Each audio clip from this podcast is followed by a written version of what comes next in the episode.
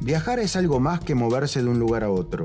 Es disfrutar una suma de colores, sabores y sonidos que nos conecta con la riqueza de la vida. Vamos a explorar destinos lejanos y cercanos. Vamos a sumergirnos en la riqueza de sus culturas, la belleza de sus paisajes y la historia que los ha moldeado.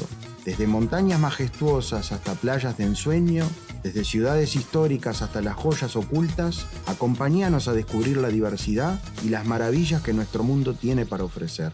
Mi nombre es Gonzalo Moreira y te invito a esta serie de viajes por los lugares más fascinantes de nuestro planeta. Prepara tu pasaporte y sumate a nosotros en esta aventura que te inspirará a empacar tus maletas y explorar nuevos horizontes. Bienvenido. Hoy vamos a viajar al sur de África, Namibia, Botswana y las Cataratas Victoria. Un viaje donde la naturaleza juega un papel predominante desde las dunas del desierto de Namib hasta el delta del Okavango en Botswana y por supuesto la caída del río Zambezi hacia el Limpopo, lo que conocemos como las Cataratas Victoria. Es uno de los destinos más apasionantes que tiene el continente africano y muy diverso entre sí. Es el sur de África, pero no es Sudáfrica. Hay que saber delimitar. Namibia supo ser colonia de los alemanes. Botswana de los británicos. Y en el caso de Zambia y Zimbabue, eran las antiguas Rhodesia del Sur y Rhodesia del Norte, también colonias británicas. Las tribus y la distribución, la estratificación social de esta parte del sur de África es en base tribal, como el resto del continente y del África negra, y son todos descendientes de lo que es la tribu Bantú, que fue la que fue migrando del centro de África hacia el sur. Ríos, desiertos, montañas y océanos son las características de este itinerario. En el caso de Namibia, Namibia se encuentra en la costa atlántica, un país muy particular, muy poco poblado, algo diferente, algo no normal en lo que es el continente africano. Su capital se llama Windhoek Ahí tenemos la eh, influencia alemana que domina este lugar que al principio se llamó África Oriental, Suroriental, y luego lo conocemos como Namibia gracias a su desierto que es el desierto de Namib. Pero Namibia se encuentra, les decía, en la costa del Océano Atlántico. Pero a diferencia de lo que pasa, por ejemplo, en Brasil, Uruguay, con las corrientes cálidas, en este caso la corriente de Benguela es una corriente fría. Y esto es muy importante, porque esa corriente fría es la que hace tener una geografía tan especial. Tomemos en cuenta que entre Sudáfrica, Botswana y Namibia se encuentra uno de los desiertos más secos del planeta, como es el desierto del Kalahari. Ahí sus principales habitantes son bosquimanos, lo que antiguamente lo conocíamos como pigmeos. En ese lugar, esa arena se levanta, los vientos la llevan hacia el Océano Atlántico. El Océano Atlántico es tan frío y es tan salitre que la arena no llega a tocar el agua, pero sí se salinifica y luego vuelve a entrar al continente y forman las dunas más grandes del mundo en el desierto de Namib la Duna 45, la región de Sosuls Bay, todo ese lugar va a ser lo primero que vamos a ir a visitar en Namibia. Un paisaje lunar increíble. Ahí es donde se encuentra el famoso Death Valley, donde hay unos pequeños árboles con vida en el medio del desierto. Las dunas son rojizas y el sol hace que al amanecer o al atardecer vayan cambiando de colores de una forma espectacular. Una de las formas más lindas de conocerla y de verlo es el sobrevuelo en globo aerostático que nosotros vamos a hacer. Pero además de ese sobrevuelo vamos a ir a Balvis Bay. Balvis Bay o Walvis Bay en inglés es un enclave que supo ser colonia británica a pesar de haber sido parte de, la colonia alemana y que luego a su vez fue colonia de Sudáfrica en la época del apartheid y de que los africans dominaban el gobierno del sur de África. En el caso, les decía, de Namibia, es un lugar inhóspito, su costa es conocida como la costa esqueleto. ¿Por qué? Porque ahí sucumbieron muchos de los barcos que comenzaron a navegar por África intentando dar la vuelta al Cabo Buena Esperanza, o sea, portugueses, neerlandeses de los Países Bajos, británicos y franceses. Ese lugar es increíble, lo vamos a sobrevolar en un avión donde vamos a poder observar todo lo que es la belleza de esa costa y lo abrupta, porque las dunas caen en forma de acantilados sobre el Océano Atlántico. A partir de ahí, nosotros vamos a conocer también Swakopmund. Ahí, en esa ciudad Swakopmund pequeña, vamos a estar en un contraste entre lo que es las casas, las calles, las avenidas de lo que era una ciudad típica alemana en comparación con las tribus ancestrales que se encuentran en los lugares, los etoyas y otras tribus que se dan en esta zona del mundo. Namibia es un lugar rudo, es un lugar de difícil acceso, pero es una geografía increíble. Y hoy en día la infraestructura ha hecho de que eh, uno pueda visitarlo de una forma muy, pero muy agradable. Además de Namibia, nosotros vamos a estar visitando Botswana. Botswana, también conocido como Boputaswana, es un lugar muy particular, lo podemos llevar a comentarios de hoy en día, es uno de los países más desarrollados de África. Tiene eh, un PBI este, per cápita de los más avanzados de todo el continente africano y ha hecho de sus lugares Em, ecológicos y geográficos tan importantes, unas reservas que se han mantenido y que tienen un turismo de alto nivel, de alta gama. Es un turismo, por ejemplo, que va al delta del Okavango. Y quizás el delta del Okavango fascinó desde Jacques Cousteau hace unos cuantos eh, décadas atrás hasta los grandes expedicionarios del continente africano. Un río que no desemboca en un mar, ni en un lago, ni en un océano. Desemboca en el desierto del Kalahari.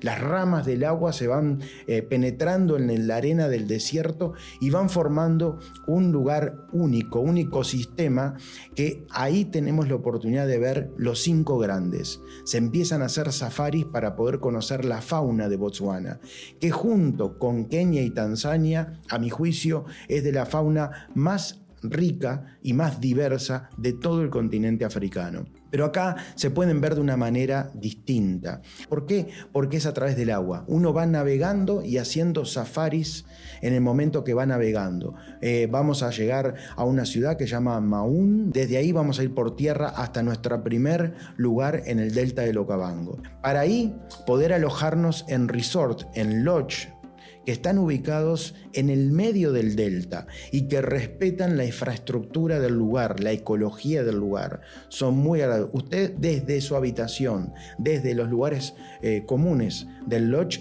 va a poder observar las maravillas de la naturaleza, no solamente de los cinco grandes, recordemos, el león, el elefante, el rinoceronte, el búfalo y el leopardo. También en este lugar se pueden ver la mayor diversidad de aves de todo el continente africano y una de las más importantes del mundo, debido al agua, debido a la sal, porque estos lugares supieron ser parte del océano hace millones de años atrás y por eso tiene agua salada. Desde Maún nos vamos a ir al Parque Nacional del Chobe, uno de los parques más importantes de Botswana y del sur de África. Ahí vamos a tener también una experiencia única.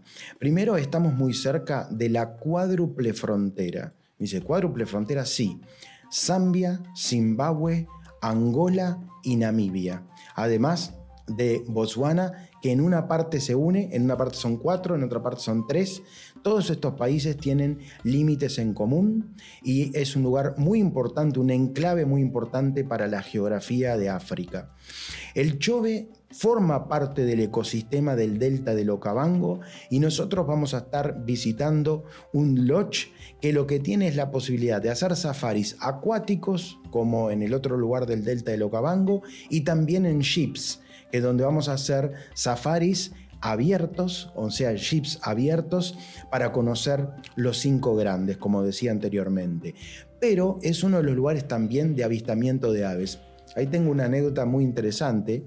En una de las oportunidades venía, veníamos haciendo un paseo este, navegando por el, por el Chove para poder observar animales y su fauna, su flora, etc.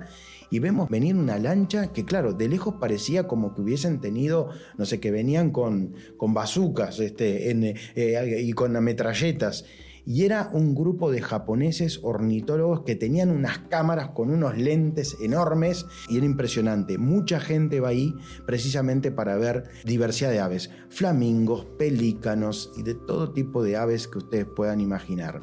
Incluso está una de las aves que es eh, muy conocida y muy famosa que voy a contar, que es la grulla coronada. La grulla coronada se da en diversos lugares de África. Por ejemplo, es el ave nacional de Uganda. Claro, es un ave muy especial. ¿Por qué? Porque avisa a los demás que vienen los depredadores. Por eso es odiada por los leones, por los leopardos, por el chita, que es el animal más rápido del mundo. Entonces se eleva en el lugar y va avisando a todos los demás de que ojo que ahí viene el león, ojo que ahí viene el leopardo. La grulla coronada, una, una ave de las más características de esta región. Cuando uno hace safaris, y usted dice, bueno, voy a ver los animales en su diverso, todo el tiempo puede pasar algo diferente. Por ejemplo, acá tenemos la oportunidad de ver los grandes cocodrilos. El cocodrilo africano puede llegar a medir 7 metros de largo. Tómense el trabajo de hacer como una zancada, de hacer los 7 metros y ustedes van a ver el tamaño de lo que le estoy hablando. Y no se creen que son chatitos o muy finitos, no. El cocodrilo africano, cuando tiene 7 metros, que generalmente es el macho, puede medir hasta un metro de altura en su espesor. Realmente son unas moles impresionantes. Pero también es otro de los lugares donde más habitan los elefantes. Debido al agua, debido al lugar, hay muchísimas manadas de elefantes en el lugar. El es muy especial. El elefante, ustedes saben, prácticamente duerme una sola hora diaria. Las otras 23 está despierto y de las 23 casi 20 se la dedica a alimentarse. Entre otras cosas porque su sistema gástrico es tan rápido que ellos comen y así como comen van eh, sacando su materia. Y eso es interesante porque la materia cuando sale prácticamente sale sin mucho tratamiento químico dentro de lo que es el organismo del elefante y por eso las tribus usan este material para poder espantar a los insectos y usar de pegamento en sus chozas en las aldeas típicas de las tribus de la región. Entonces, además del elefante, de ir aprendiendo de cada uno de ellos, vamos a tener la experiencia de los safaris. Que safari, como decían en su agile, significa viaje. Luego de ahí vamos a hacer la cuádruple frontera. Vamos a ir por ruta para llegar a la cuádruple frontera y en unas balsas a bordo de nuestros ships nos van a pasar hacia el país de Zambia, lo que era Rhodesia del Norte. En este lugar hay un río que es muy importante que es el Zambesi. Alguno quizá le suena el Zambesi. ¿Se acuerdan el hombre blanco que se toca el pecho? Tarzán, sí. Tarzán es del río Zambesi, aunque la historia de Tarzán es increíble. Eso a veces a mí me causa gracia porque ellos dicen, no puede ser, dice, hasta el rey de la selva es blanco en lugar de negro, dice, ni el rey de la selva donde vivimos nosotros nos dejan que el rey fuera negro, ¿no? Un poco, un poco en broma, un poco en serio, hacen ese comentario. De ahí el río Zambesi va bordeando hasta llegar a la caída más impactante del continente africano. Cuando cae el río Zambesi se forman las cataratas Victoria.